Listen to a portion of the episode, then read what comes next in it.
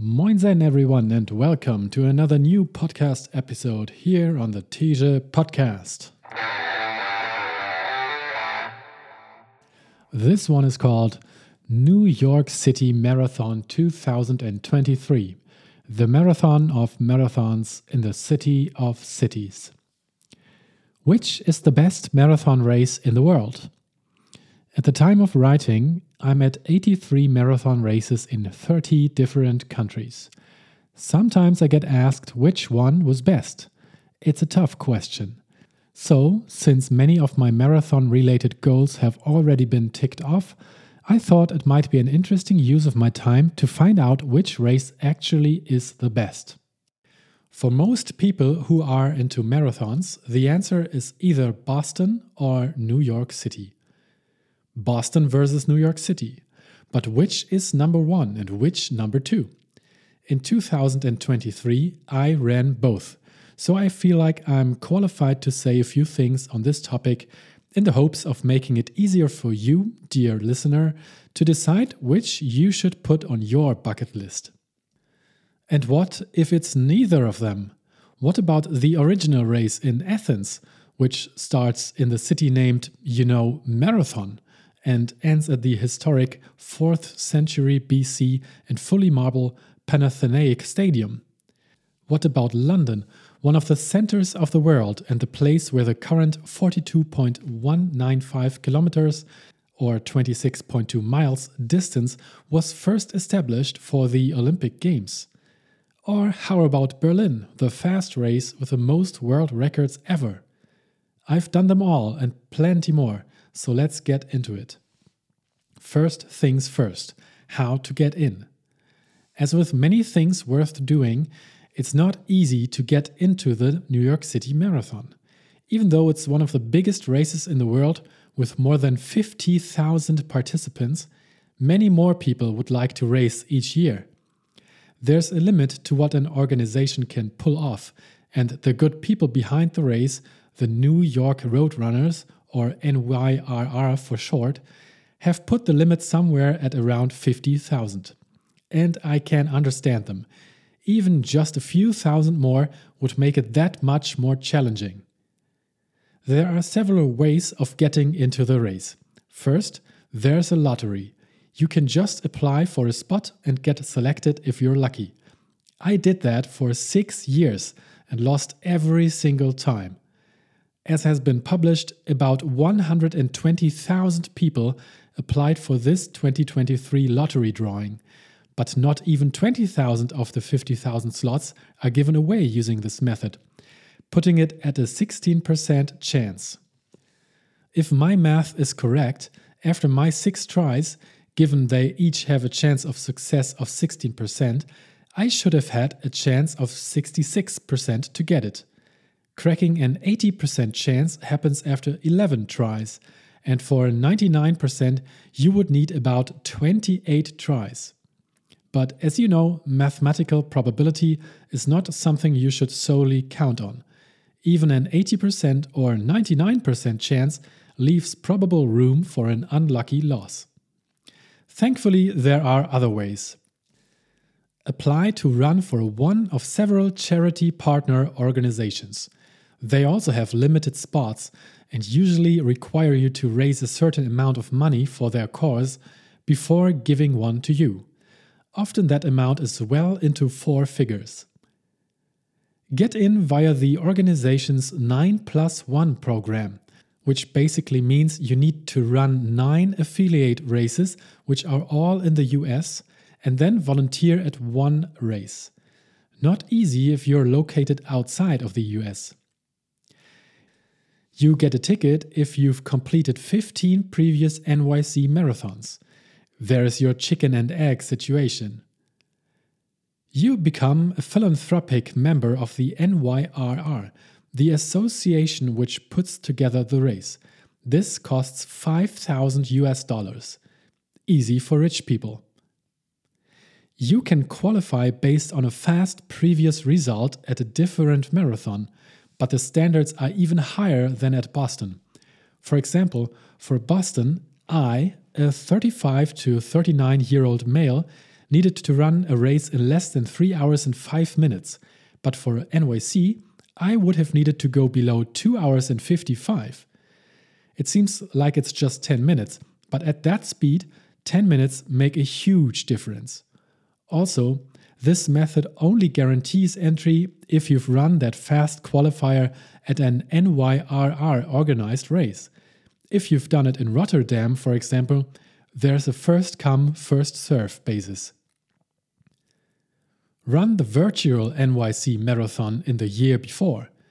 This might be a one off thing for 2024 because it seems too easy and could easily been faked as well. And now here comes the solution which I went with. Plan and book your trip with an international travel partner. This only works if you don't live in the US and if you can find one of these companies who still have one of their allotted NYC marathon slots left.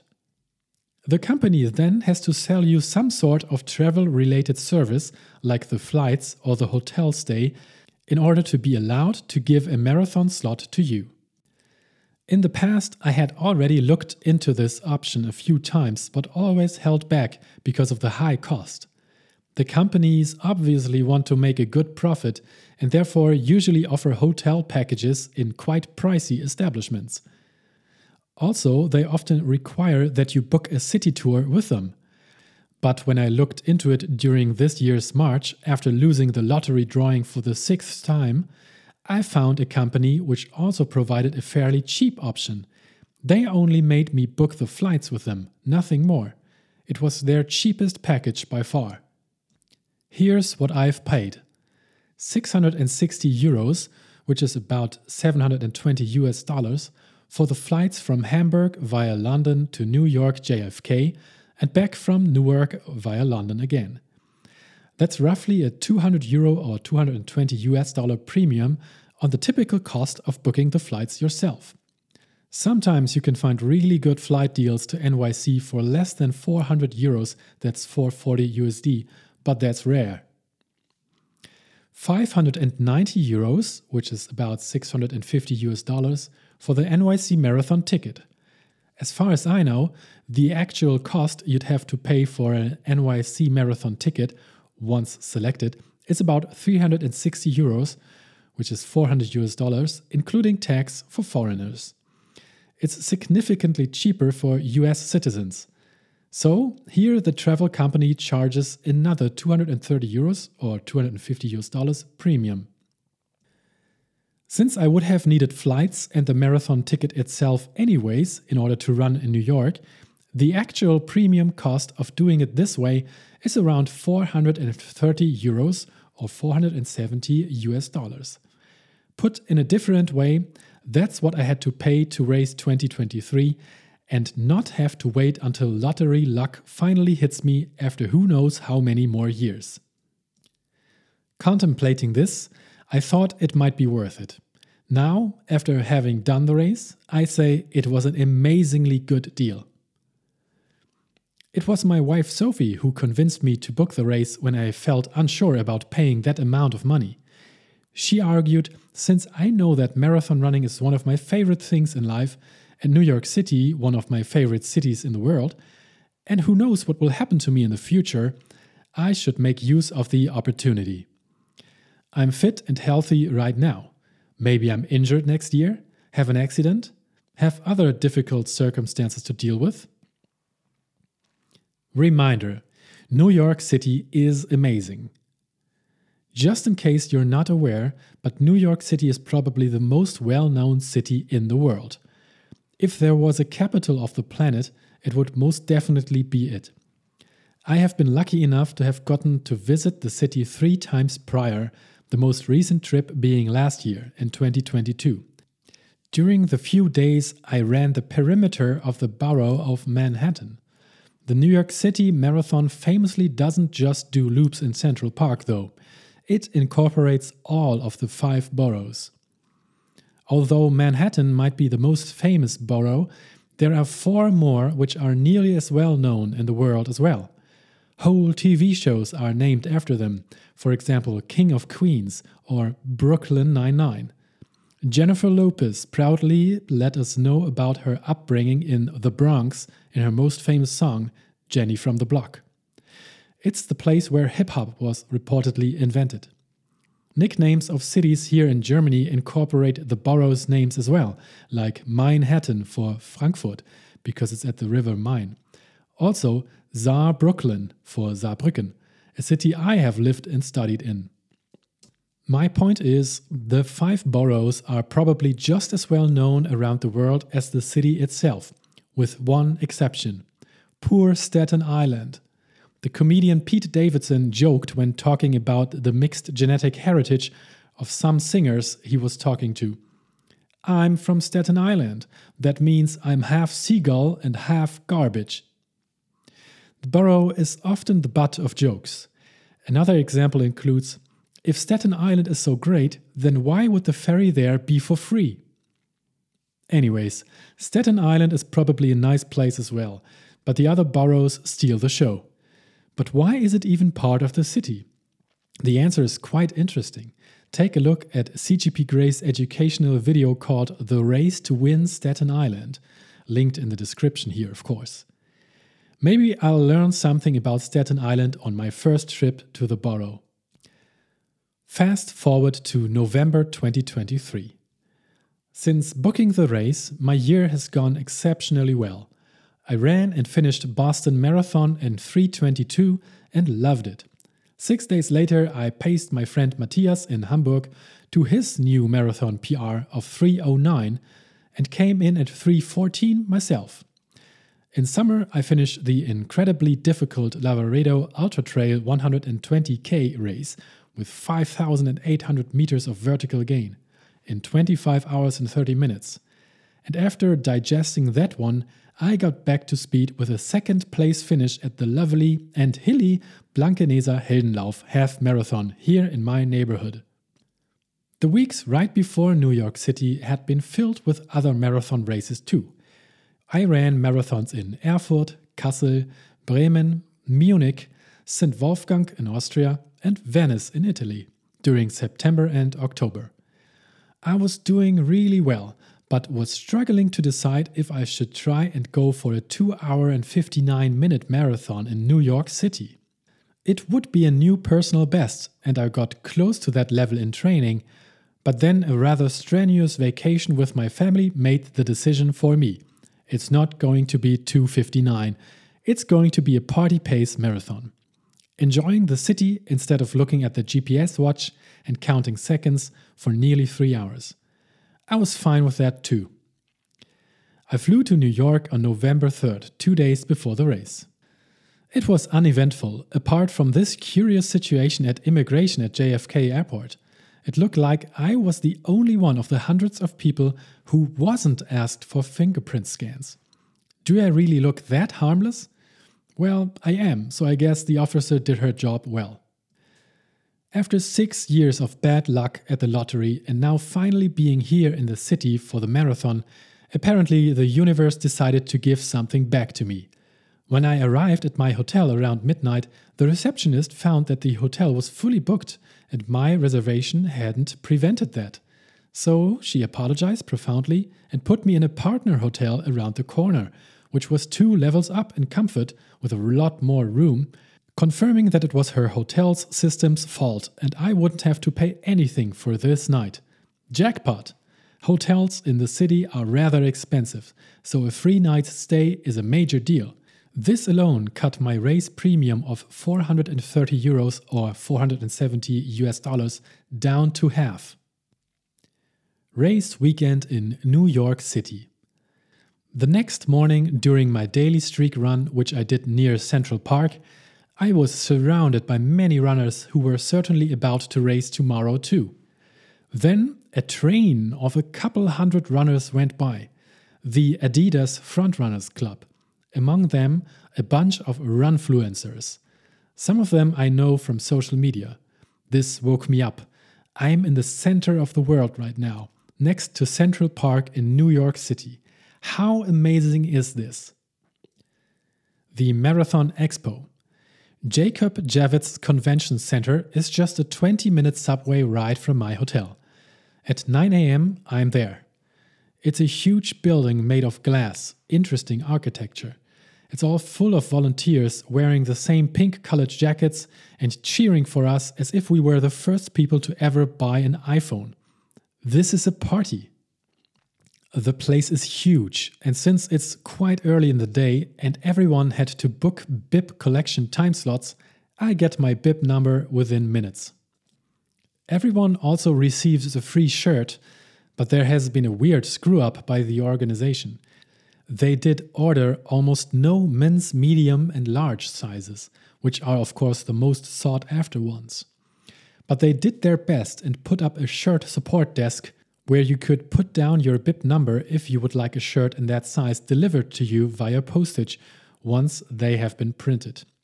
Shipping all these thousands of shirts all around the world is going to cost them a lot of money, but the shitstorm has been averted.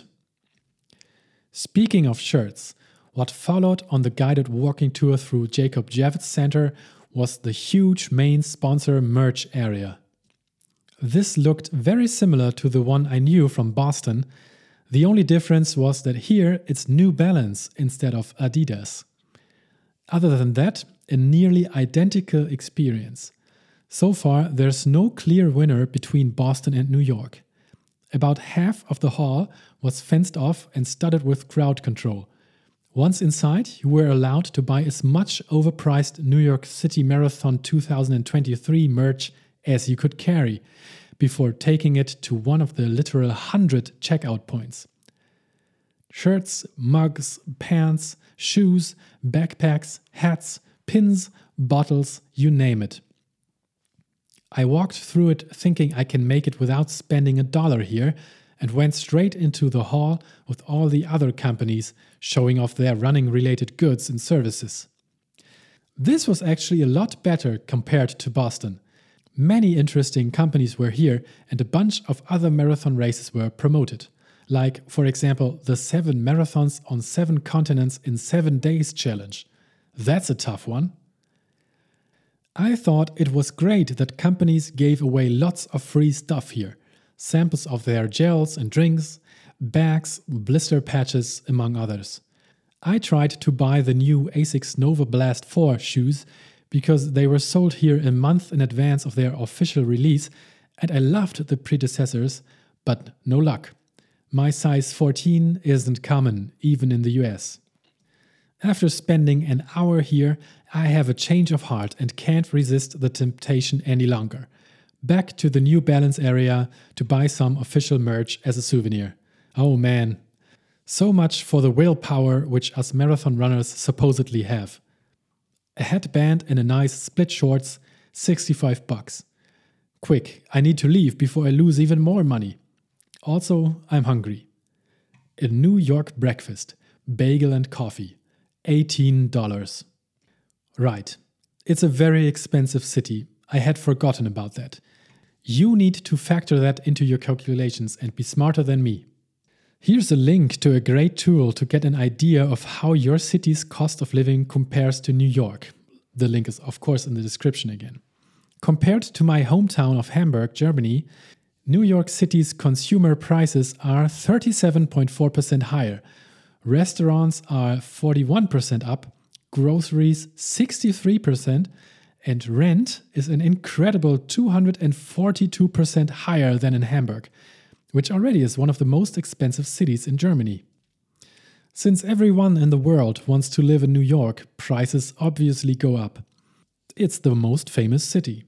Still, whenever I bought anything, be it a cereal bar for twice the price as at home, I had to think about Eric Cartman's words on South Park. Don't you know? Everything that's fun costs at least $8. From my hotel window, I had a bit of a view of the so called Billionaires Row buildings near Central Park. Apartment prices in them reach into the nine figures. In the afternoon, I felt like New York pizza and followed a recommendation to Prince Street Pizza down in Soho. There's a line of about 50 hipsters in front of the tiny takeaway pizza bakery. Must be good. And yes, turns out it's worth the wait. Extremely delicious, especially the tomato sauce. But again, $25 for just three slices. They managed to get me 80% full at least. I use the jet lag to my advantage and go to bed very early at around 7:30 p.m. The marathon tomorrow requires us to travel the big distance to Staten Island to the starting line, which means I have to set my alarm to 4 a.m. During this night, people in the US end daylight saving time, and since the saying goes spring forward, fall back, the clock gets turned back from 2 a.m. to 1 a.m effectively giving us all another hour of sleep. Since this race tomorrow is going to be one of the highlights of my year and possibly even my life, I sleep nervously and wake up at 3:45 a.m., quarter of an hour before the 3 alarm clocks I've set. Typical. The body somehow knows. And so it begins. Race day, November 5th, 2023, 4 a.m. I do feel good. It has been enough sleep. It's completely dark outside. Coffee, cereal bar, jumping into the outfit.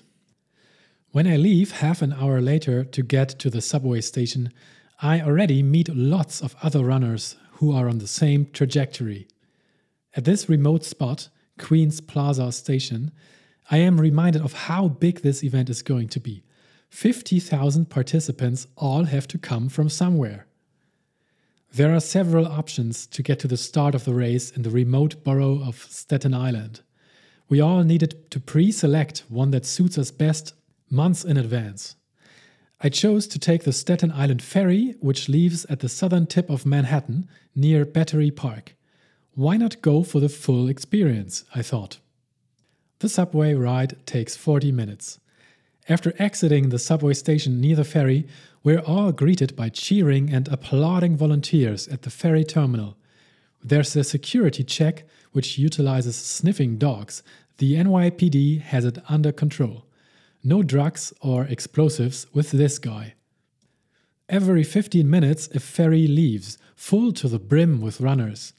I had booked the last one, leaving at 6 am, so I don't have to wait as long as I had to at the freezing start of the Boston Marathon. I could really do without that. To my surprise, the ferry is huge hundreds of people on two decks. It makes its journey to Staten Island past the Statue of Liberty on quiet waters in just 20 minutes. Again, cheering volunteers greet us in Staten Island.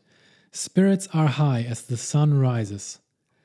Our mode of transportation would now change yet another time we were all loaded into yellow school buses, just like at Boston.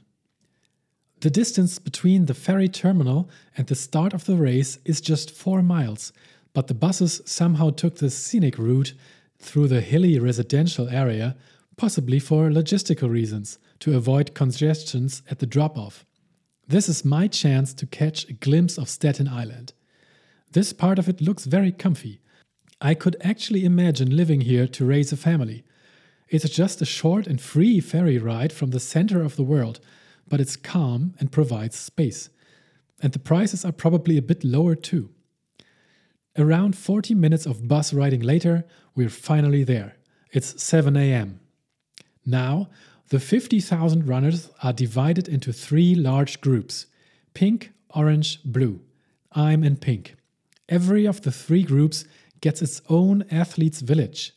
That's a fenced off area near the starting line at the beginning of the Verrazano Narrows Bridge, which connects Staten Island with Brooklyn and will provide the first couple of miles of the racetrack. Here in the Athletes Village, we will have to spend the next hours until our respective starting waves are sent on the course. As part of Wave 1, my starting time is among the earliest because when I signed up, I entered an expected result of 3 hours and 15 minutes, putting me into the fastest 20% of participants. I will be sent off at 10 past 9 am, just 30 minutes after the pro women and 5 minutes after the pro men. The last wave will start at 11:30 am, nearly 3 hours after the pros. 2 hours to kill. I'm glad we've got great weather. Blue skies, nearing 50 Fahrenheit or 10 degrees Celsius, no winds, no rain. The village provides everything you could have asked for, apart from shelter and chairs. But that's alright.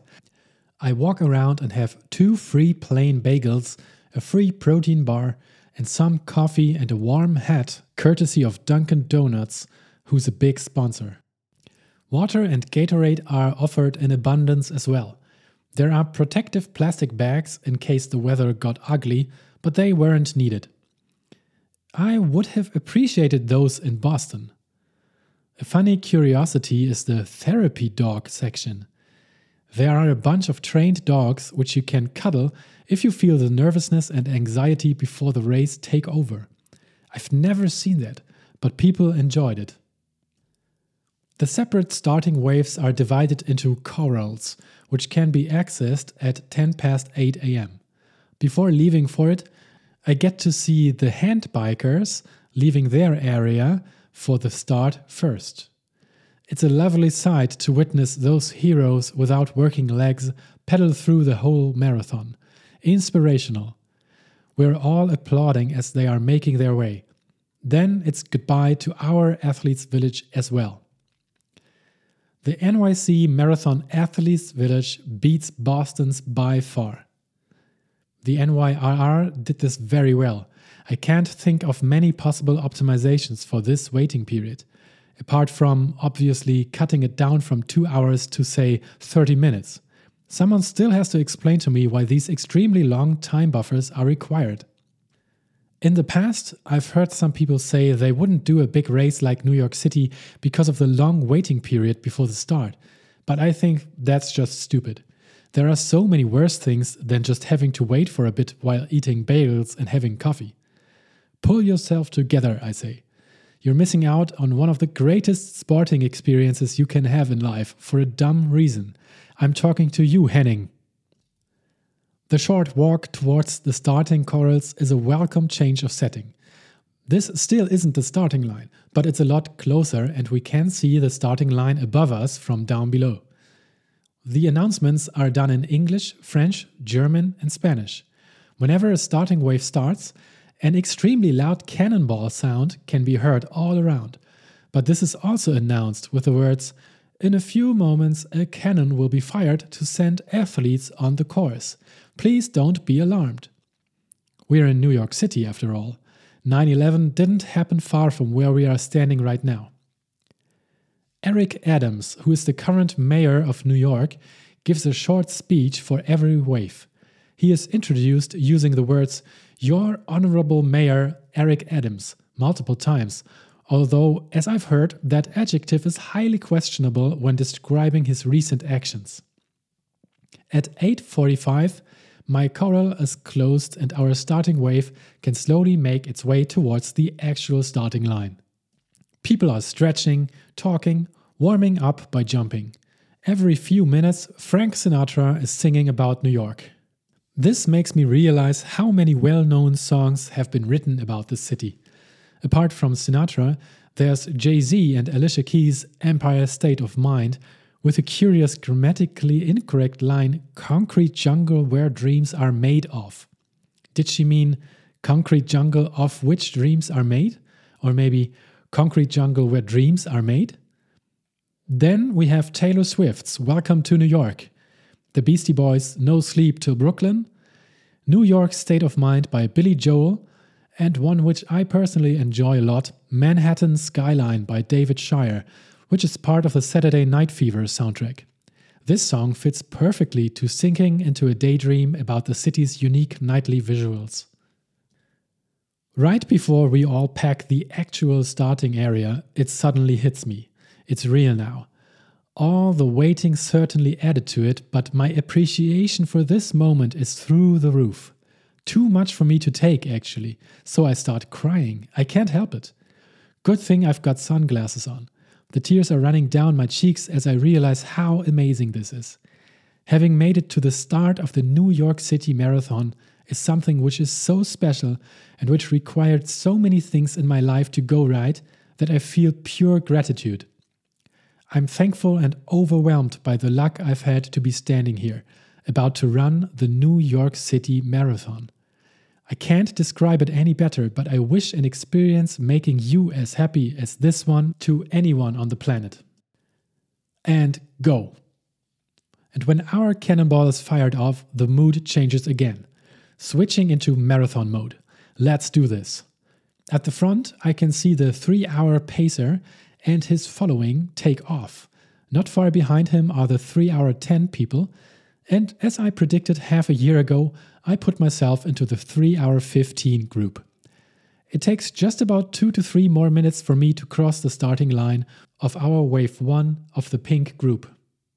That's faster than at most other huge marathons, thanks to careful division into many groups depending on their projected results. A slight downside of me being in this specific group is that we have to run on the lower level of the Verrazano Narrows Bridge. There are two levels, and the groups on the upper streets obviously have a view of Manhattan that's much preferable. We basically only see the upper level above us and some water to the left and right. Not much of a view, but my spirits don't care. It is an uphill section with about 150 feet or 50 meters of gain to the uppermost point of the bridge. This also marks the highest point of the entire course. At the beginning, when spirits are high and the legs are fresh, this section doesn't seem bad at all and I am ready to take off. But that's not possible right away, even though I should in theory be surrounded by people aiming for the same pace of 7 minutes and 25 seconds per mile about 4 minutes and 35 seconds per kilometer. Many of the runners are very slow and obstruct the course.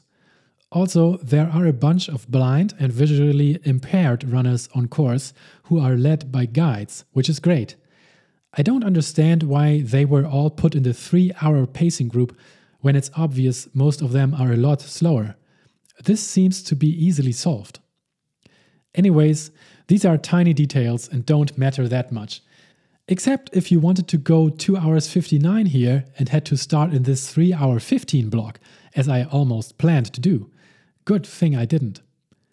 Crossing the bridge is still a great feeling, and on the downhill it all scatters a bit, meaning only the first 2 miles, 3 kilometers, had to be slow ones.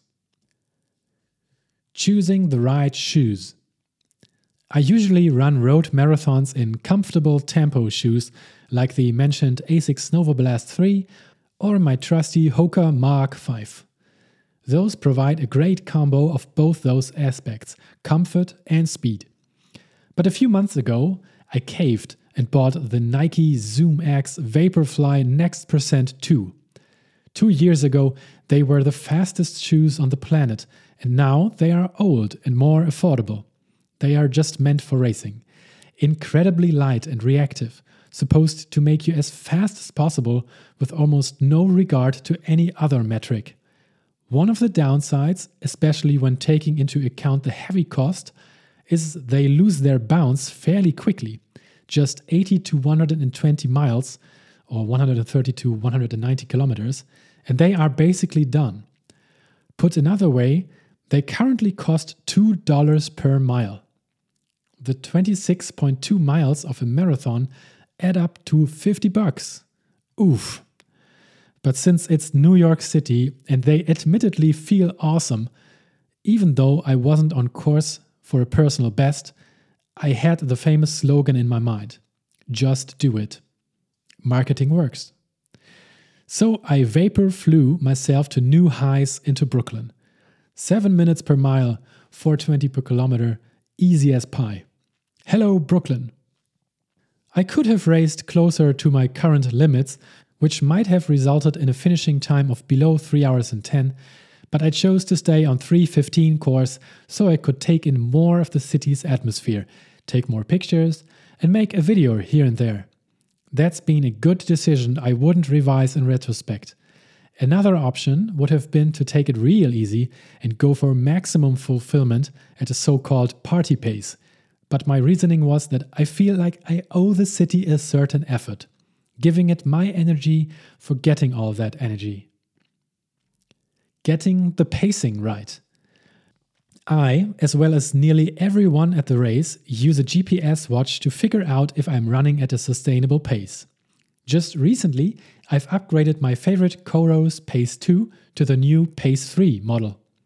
I've written a review about that awesome watch. You can find a link in the description.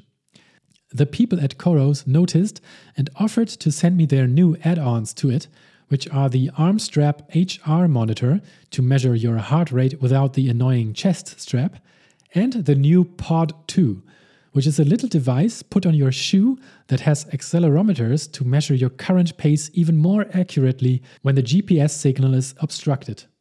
This has been perfect during running on the lower level of the Verrazano Narrows Bridge.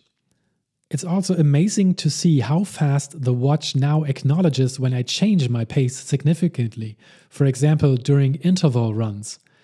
And compared to the competitors, like the most known Stryd sensor, it's a lot less expensive and doesn't require a subscription. I'm sold on the Pod 2 for sure. Now, here's a little giveaway. Good news the dear folks at Coros provided me with one additional Pod 2 foot sensor valued at 99 US dollars or 119 euros. It works with all Coros watches.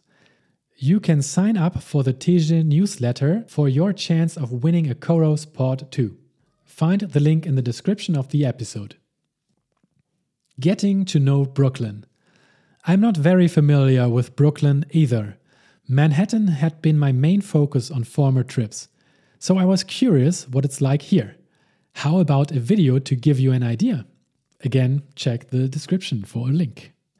The first few blocks right after leaving the bridge were still quiet, but the noise increased steadily after that. The further you get north, the more densely populated it is, and people are all into the marathon, as it seems. It definitely feels like a party. Where the city of Boston is small and has these little concentrated suburbs with some space in between, New York provides a consistent high energy atmosphere for the whole time. Apart from the bridges, obviously, but there are just two really notable ones Verrazano Narrows and Queensboro. For now, it's flat and loud. It's going well for me. I'm keeping the pace and feel fine. It's getting warmer since the sun is fully out now, so the jacket goes around my waist. The aid stations. As in Boston, they have built huge aid stations at every single mile. There are just a few exceptions, for example on the bridges, but this is pure luxury. Even at a relaxed pace, you would never ever run out of water and carbs this way. The stations are well stocked too, lots of water and electrolyte drinks. They have Gatorade Endurance here. Many stations also offer some food selections, such as bananas. At two stations, there are gels by the brand called Sis. More on that later. As opposed to Boston, aid stations are most often just on one side of the road or on both sides at the same time. In Boston, you have the opportunity to use every aid station twice, going from one side to the other. Not that it's necessary, but I think sometimes it just hits the spot to go get another cup of water be it just to throw it on the head to cool down. The amount of proud volunteers is huge, and they have all been exceptionally friendly to me. I appreciate it a lot when people give their free time just to help a few people run around a city. The amount of trash, though. Manhattan alone produces 21 metric tons of garbage per minute. I tried calculating the amount of paper cups used for the race today. At least they offered recyclable cups. 50,000 runners who have the option to take a cup at around 20 different aid stations, taking two cups each because the cups each just contained half a sip, you get to 2 million paper cups. Plus all the plastic gallons of water used to pour into these cups. It feels really bad, and I keep thinking about a smart solution to this problem, but so far, nothing. Most ultramarathons with a lot less participants, who are spread out over much longer distances, make you bring your own cup, which you have to refill on the aid stations. But at a huge city marathon like this one, that's not possible at all. How can we solve this? Do you have any idea? Let me know. Let's think this through and hopefully improve it someday on a large scale. This is worthy of being someone's life quest, in my opinion. New York, you've got great signage game. I love a good sign held up by the crowds during a marathon. New Yorkers did this a lot. Some examples include Run if you think I'm cute. Smile if you're gay too. You think this is hard? Try dating. We're single. Worst parade ever. There are so many country flags too. New York is known to be the melting pot of nations, and you can argue that this is what made the city so successful. Not only were there people from seemingly every nation on the planet running the marathon today, but people from every nation on the planet seem to have their own little neighborhoods somewhere in this city. The variety of music which was played by the bands, the drum circles, the rock bands, the choirs was bar none. Even in the more residential parts of the city, the crowds were going strong. We're now about halfway done, 13.1 miles, and some effort is required. I'm crossing the Pulaski Bridge into Long Island City, Queens. It's one of the often mentioned bridges of the city, but the elevation gain here is just about nothing, maybe 30 feet, 10 meters at most. The people living here make no secret of being proud residents of Queens. You can see that on their signs. Queens is one of the three boroughs which don't get much love of this route because we almost immediately cross the next bridge and enter Manhattan.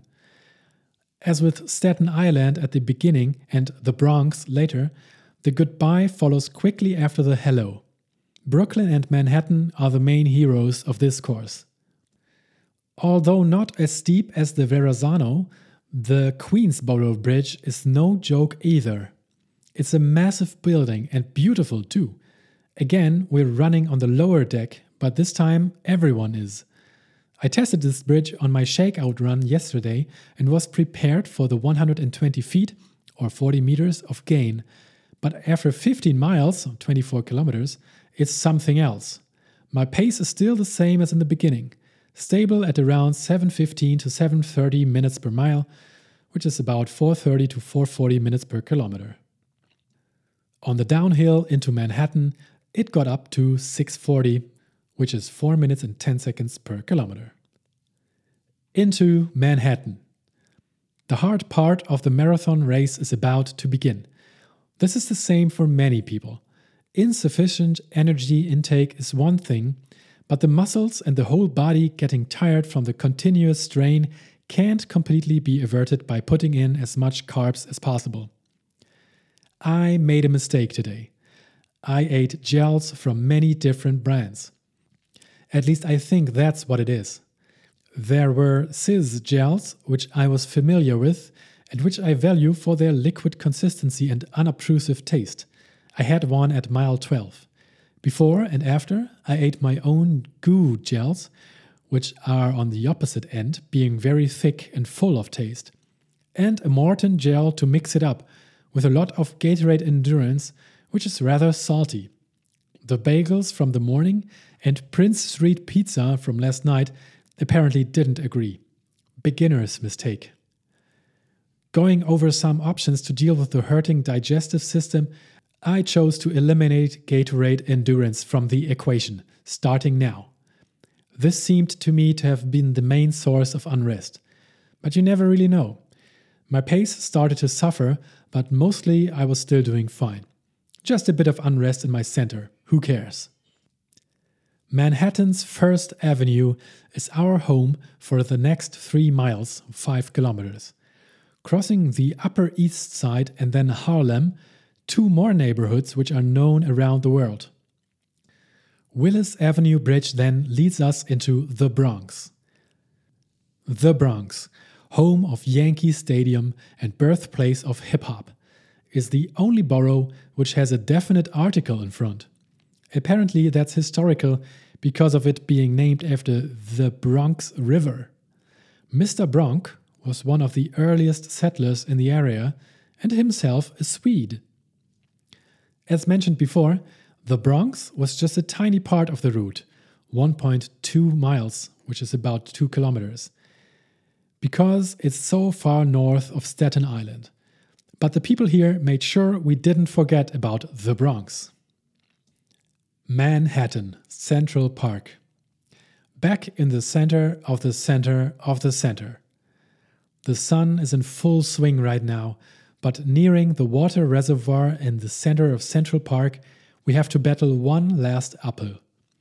It's going up to 120 feet or 40 meters from zero for another time. I'm not going fast anymore. My pace has dropped to 8 minute miles or 5 minute kilometers.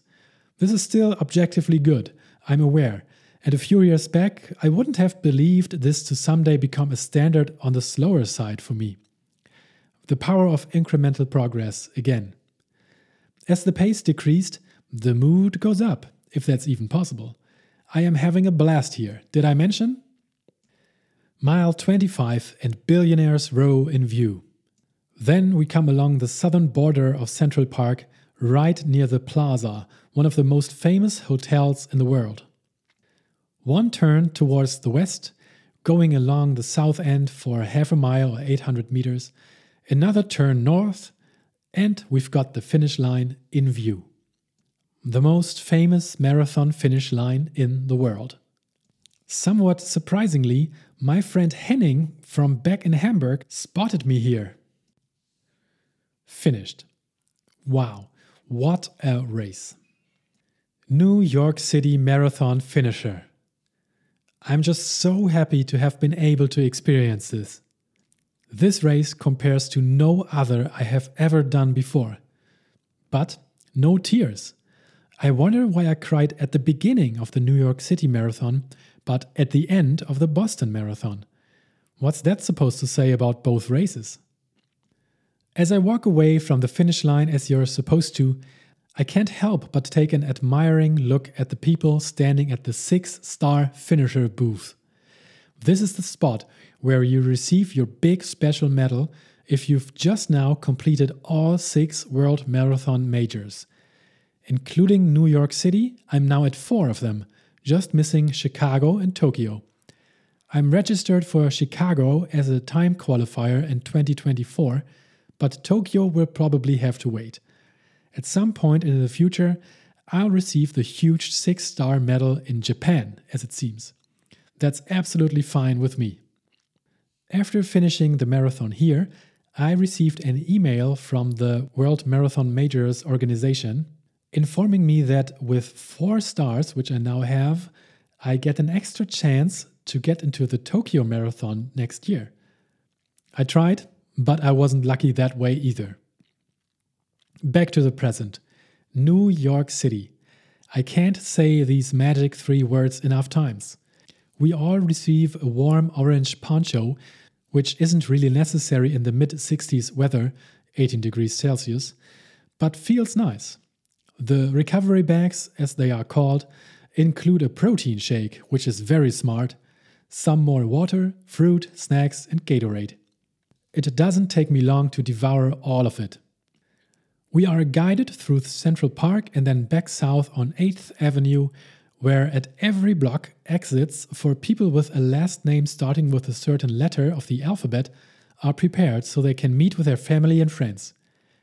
I'm going to meet a VIP here, though. Henning, who has a press ticket being a journalist for Runner's World magazine and who can go wherever he chooses to. He could have had a race slot too, but declined because of the long waiting time in the athletes' village. Come on, Henning! Anyways, digesting what just happened. Before we jump into the conclusive lightning round comparison between Boston and New York, here's what happened next. Walking home to the subway station, strangers on the streets as well as the cops managing the crowds were congratulating me. That happened in Boston too, but it's still new to me. Back in Europe, no one cares. One guy here even came up to me, stopped, and asked about my finishing time and how my legs were doing. Friendly New Yorkers.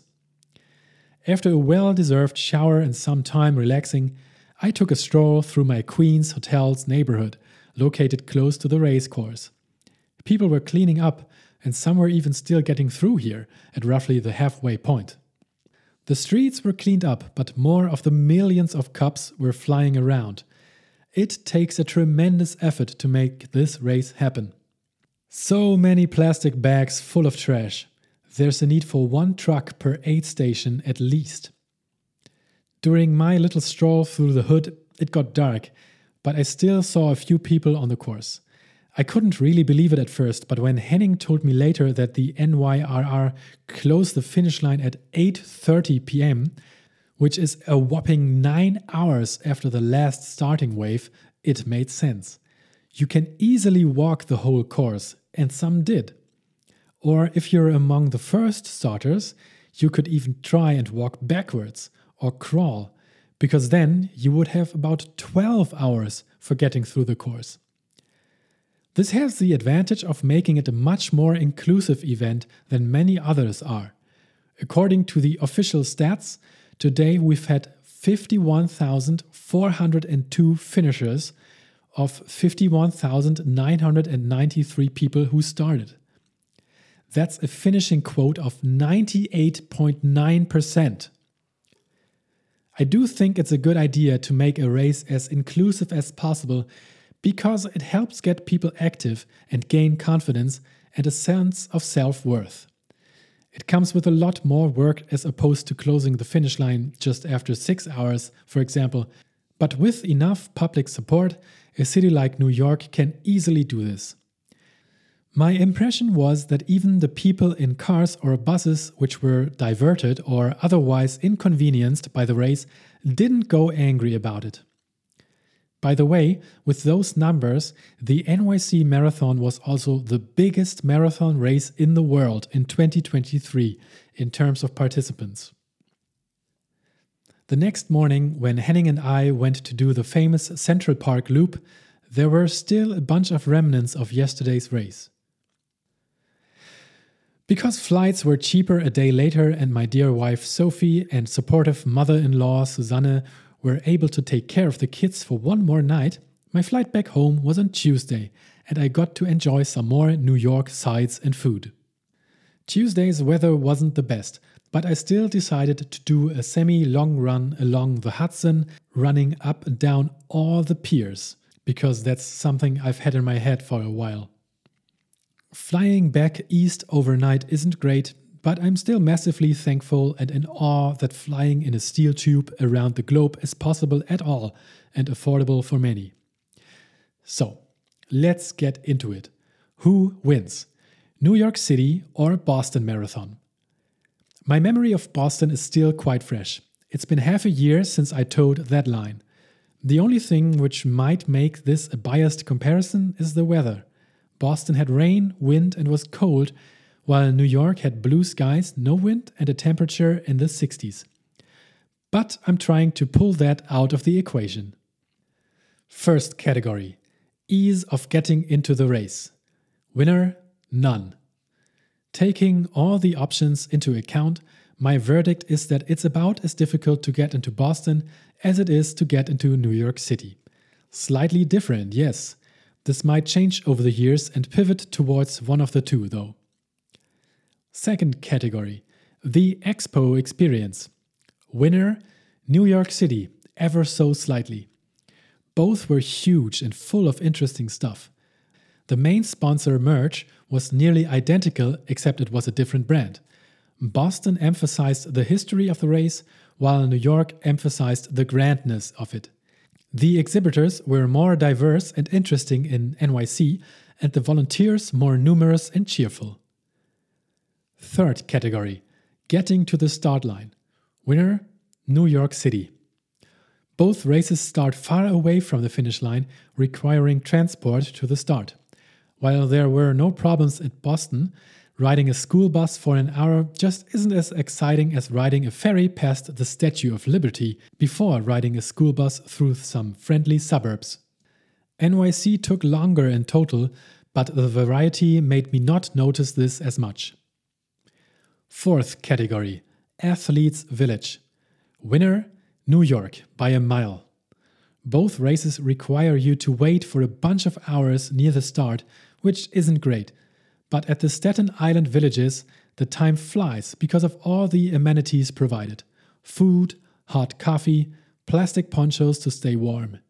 In Boston, we were standing in open tents and freezing for an even longer time. Fifth category Start Atmosphere. Winner New York. The MC at Boston was a lot more dull and just stated some boring facts, I remember. There was no music, just the national anthem.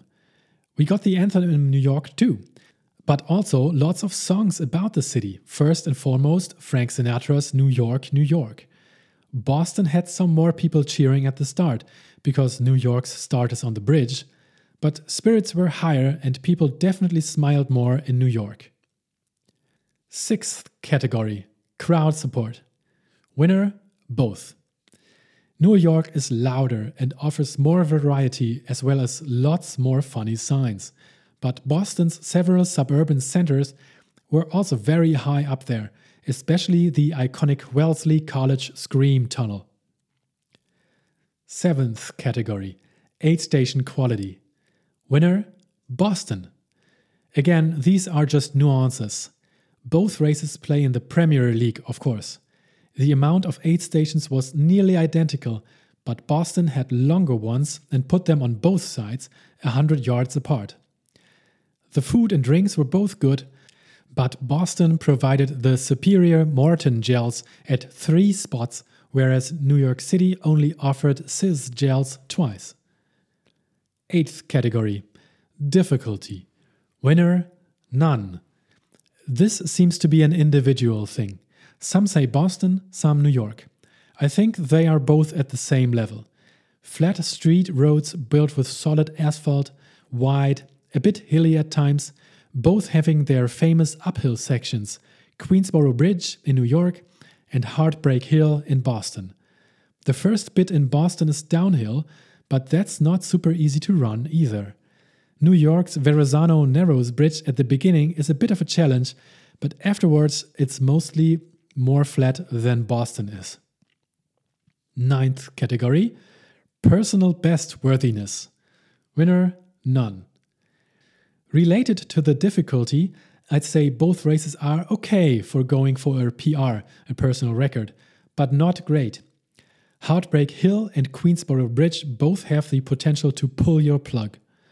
Central Park at the end is hillier than you might imagine and both places can have difficult and unpredictable weather. So, unless you're incredibly fit and feel like blasting your PR, try an easier course. 10th category Finish line and post race experience. Winner New York. The medals were nicer, the ponchos were of much superior quality, and the food bags had more and better goodies in them. Especially putting a protein shake into it, as they did in New York, was a great idea. That's what you feel like and what you need at that time. New York also had a long road closed off just to walk it off. Boston, on the other hand, had all the runner stores around the corner, offering specials for finishers. And the winner is New York City Marathon. Of course, this is subjective. You might find some aspects are worth more than others, but I hope to have given you a good idea of the different ways of looking at the two races. I could have used more categories, but decided to stop at the even number that is 10. A side note would have been that in terms of historical significance, Boston would win. It was the first one and is the longest standing race in the world, after all. But when you remove the word historical and measure them both in terms of general significance, it's New York City again. People all around the world are more aware of it, at least in my experience, they are. Then it's also important what kind of person you are and what you enjoy more in a marathon race. If you don't like crowds, both aren't for you. If you don't like waiting at the starting line, New York is better but also not great. If you care about the history of marathon running, go to Boston. If you love NYC, you know what to do. Taking everything into account, if you find yourself having to choose between the two without knowing your preferences, I'd say run New York City. But as I've shown you, it's possible to do both. Are you still not sure if you should go for that NYC marathon dream? My suggestion is to let the lottery decide for you every year. It's going to take a few years, anyways, so why not just follow through with whatever the universe puts in front of you that way? Should you at one point feel like this is taking too many years, like I did, you can always act on that urge and find a different way to get into the race earlier. I, for one, am very glad it went this way. I think I got maximum enjoyment out of the process and race and cherish the memory of it, probably until the day I die. The post NYC marathon phase of my life has begun. A week after, I ran a tiny marathon half an hour away from my home. It was a huge contrast to New York, and I loved it. A few tents, some water and bananas, 50 people, that's it. I felt great and ended up winning the race in 3 hours 24 minutes 30 seconds, which I think is pretty good. After the race, I was talking to the legend Hajo Meyer, who is the chief here and who has done 1,619 lifetime marathons and is aged 83 right now. What an inspiration! The first half of this Zühldorf race, I was going the same pace as a guy named Volker, and we talked a bit about marathon running. He told me he had done over 150 marathon races so far, and his personal best was at 2 hours 45. So the guy knew his stuff. I hadn't told him what I did last weekend, but when I asked him what else he would like to do in the marathon world, after having had so many accomplishments already, his immediate answer was, You know, I think New York City would be nice one day. Thank you very much for listening to this podcast episode. I hope you enjoyed it. If so, please feel free to share it with a friend. You can find a link to the original blog post containing all the pictures and a lot of videos this time in the podcast description, along with all other links that I spoke about. Thanks again and have a great day. All the best to you and bye bye.